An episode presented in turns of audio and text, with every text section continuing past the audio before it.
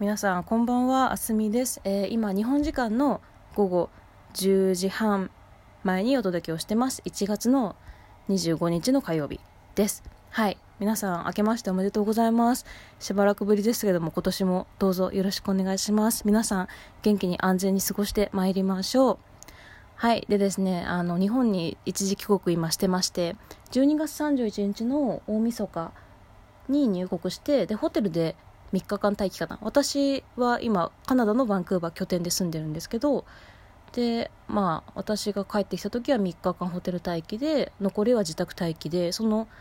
そうですね、2週間経ったら、まあ、自由みたいな感じだったので、はい。で、ん何日だ？今、23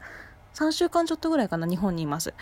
でまあ、今週末にもあのバンクーバーに帰るんですけど、はい、今実家で両親とあの美味しい日本食をたくさん食べたり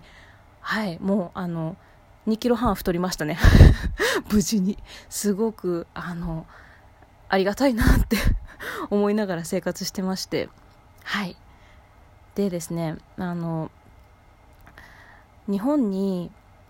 帰ってきてすごくありがたいなって思うことはいっぱいあるんですね。あの なんだろう。化粧品とかご飯とかあの欲しいなってとか質がいいなっていうものが安い値段で手に入るから本当にすごいなって思ってて。であのバンクーバーに住んでる時ってなんだろうな、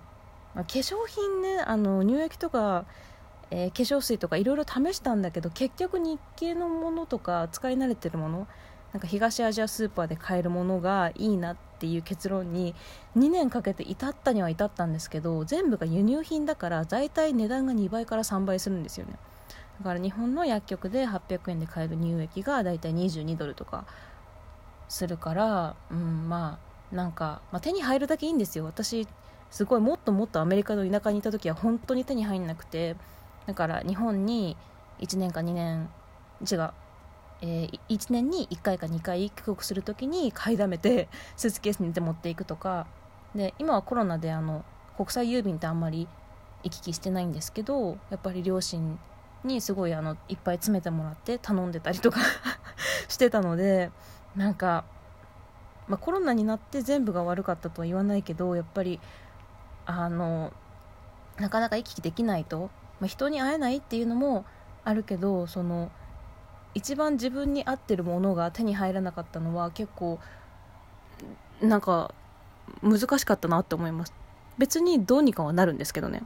そう。ただその自分の美容に優先順位を割けたい人は困ったかもしくはもっとあの情報収集して自分を adapt させてうまい風にやってったんだろうなっていうふうには思うんですけどね。はい。でですね今日のメインのお話はあの実家に帰ってきてすごいありがたいなって思ったこととそれにつなげて自分のその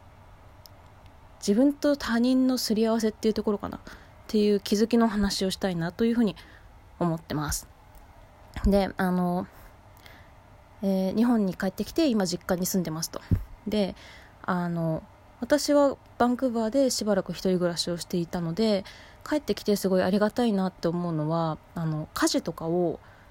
まあ、シェアしながら家族と分担したりとか気づいた人がやる風なんですけどうちは。なんだけどあの、まあ、気づいた時にあこれこれやってくれたの助かるとかありがとうっていうなんかありがとうっていうのを言い合うのがすごくなんかありがたいなって気づいてやってることがありがたいって。で私もなんかありがとうって言われたいから 結構あの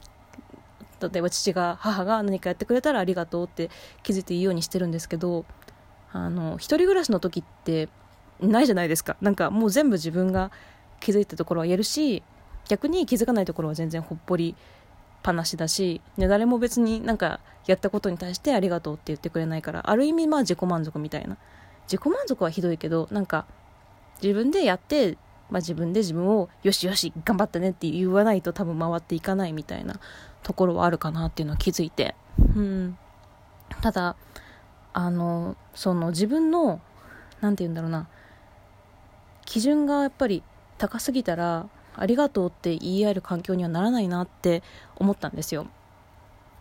でどういうことかって言いますとあの私は大学院に行く前にアメリカで4年間留学した後に1年間日本で実家で過ごしてで大学院に行ってっていうのをしてたんですけどその大学卒業してから日本で両親と住んでた時は私はこんなにその感謝したりとかしてなかったし両親との関係もそんなに良くなかったなって思い出してであれは何でだったのかなって今ならわかるんですけどあの人のお家に一応住まわせてもらっているのになんかその人たちの基準に自分が合わせられなくて自分がもっと綺麗なお家がいいでもっと掃除したいとかなんでちゃんとしないんだろうっていうののその自分の基準をすごく押し付けちゃってたんですよね両親に。なんかそう。だからあのその時私は、まあ、自分のやるべきことが結構あったけどその私がこうあってほしいなって思うほどお家が綺麗じゃないっていうことに結構フラストレーションを感じていてそれでなんか、まあ、それが一因で両親とか一緒にいる時の時間があんまりあの平穏じゃなかった。結構あのギクシャクイライラっていう感じになっていたので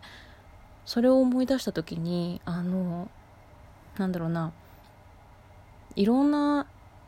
人たち会ってきていろんな人を見てきてその受容できる範囲とかはやっぱり海外留学したこともあって広,、ま、広がったなとは思いましたね。そう。でこの話をそのしながらちょっと思い出したのが私の親友のことなんですね。でここのからが気づきの話になっていくんですけどあの2年半ぶりに中学時代からのもう10年ぐらい付き合いのある親友に会いに行ったんですよ。でその子はあの県外のすごい遠いところで一人暮らしをしてるので電車で片道3時間ぐらいかなかけて遊びに行ったんですけどなんかその子がすごくあの何て言うんだろうな会った時にすごくなんか違和感があって私がでなんでなんだろうなって思ってたんですけど一緒にご飯食べに行ってお家にもあげてもらってでドライブに行ったりとかしてただそのすごく気を張ってるなって思ったんですねその子が。で一緒にあのいる時もその子はその私の行動とかをすごく見てるなんかチラチラって見て何て言うんだろうななんか次自分がどういう行動したらいいかなっていうのをすごい考えたりしてるのが見て取れてであの一緒に過ごしてる最後の方の時間になって話し合ってるうちにあのの子自身がすごいもうなんかこのもう一回出会えたこの時間をすごく完璧にしたいなって思ってたっていうことに気づいたんですよその話をしてる中で。でだからその子の中であこれもさせてあげたいしこれもしてあげたいしこれも見せてあげたいしあの家事は手伝ってほしくないから座っててほしいしもっとリラックスしてほしいしああみたいに多分なってたのかなってちょっと思ったんですよね、まあ、最後の方ほらもうふわっと気が緩むと言いますか。だからなんか打ち解けたっていう感じだったんですけどそれを話を聞いてた時になんかやっぱりあのあなんかこの子は本当に自分の生活のこととかも仕事のこととかもその他もろもろも本当に自分が思うようにすごく完璧にしたいって思ってるんだなって。なんか思い返せば確かにそういうところはある子なのかなとは思ったんですけど。でだけどあの私の中ではもうなんか会えただけで嬉しいし次いつ会えるかとか全然わかんないしその自分が会いたいなって思ってる時に相手も明日に会いたかったって言ってくれるのがすごく嬉しいからだから会うっていうそれだけ。なのでなんかなんて言うんだろうな。別にその考え方の違いとかその子がすごい気にしてることとかすごく悩んでることもやっぱり自分が思い通りに本当は全部やりたいんだよねっていうところにつながってたりとかしてたのでそれをねなんかああその他人とのすり合わせとかってなんかこれをどうしたら絶対正解とかはないけどやっぱり私が気づいたのは本当にいろんな人を広く浅く見るのはある意味ありなのかなっていうふうに思いました。見聞を広げるっていうかね。そうなんかなんで言うんだろうな。仕事とかしてても全然そうだと思うんですけど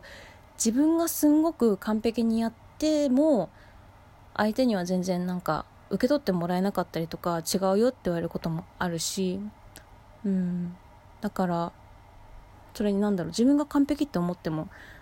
まあそうじゃないことってやっぱりいっぱいあったりするからそこのところをその受け入れてなあなあでもいいからとりあえず出すかっていうのは大事だなって思いました。あと別に3%とかでもいいからやってくれたことに感謝するっていうのもその自分も相手も完璧じゃないことを受け入れていくっていうののに大事なのかなっていうふうに思ったっていう話です。はいあの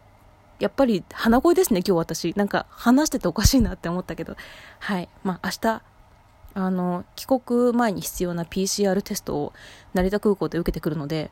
うん多分陽性じゃないと思うんですけどなんか鼻声でもし聞きづらかったらすいません。あと部屋であの暖房ガンガンに効かしてるので多分うるさかったかなと 思うんですけど。はい。では皆さんこれからも良い一年にしていきましょう。ゆるっとやっていきましょう。それでは今年もよろしくお願いします。ありがとうございました。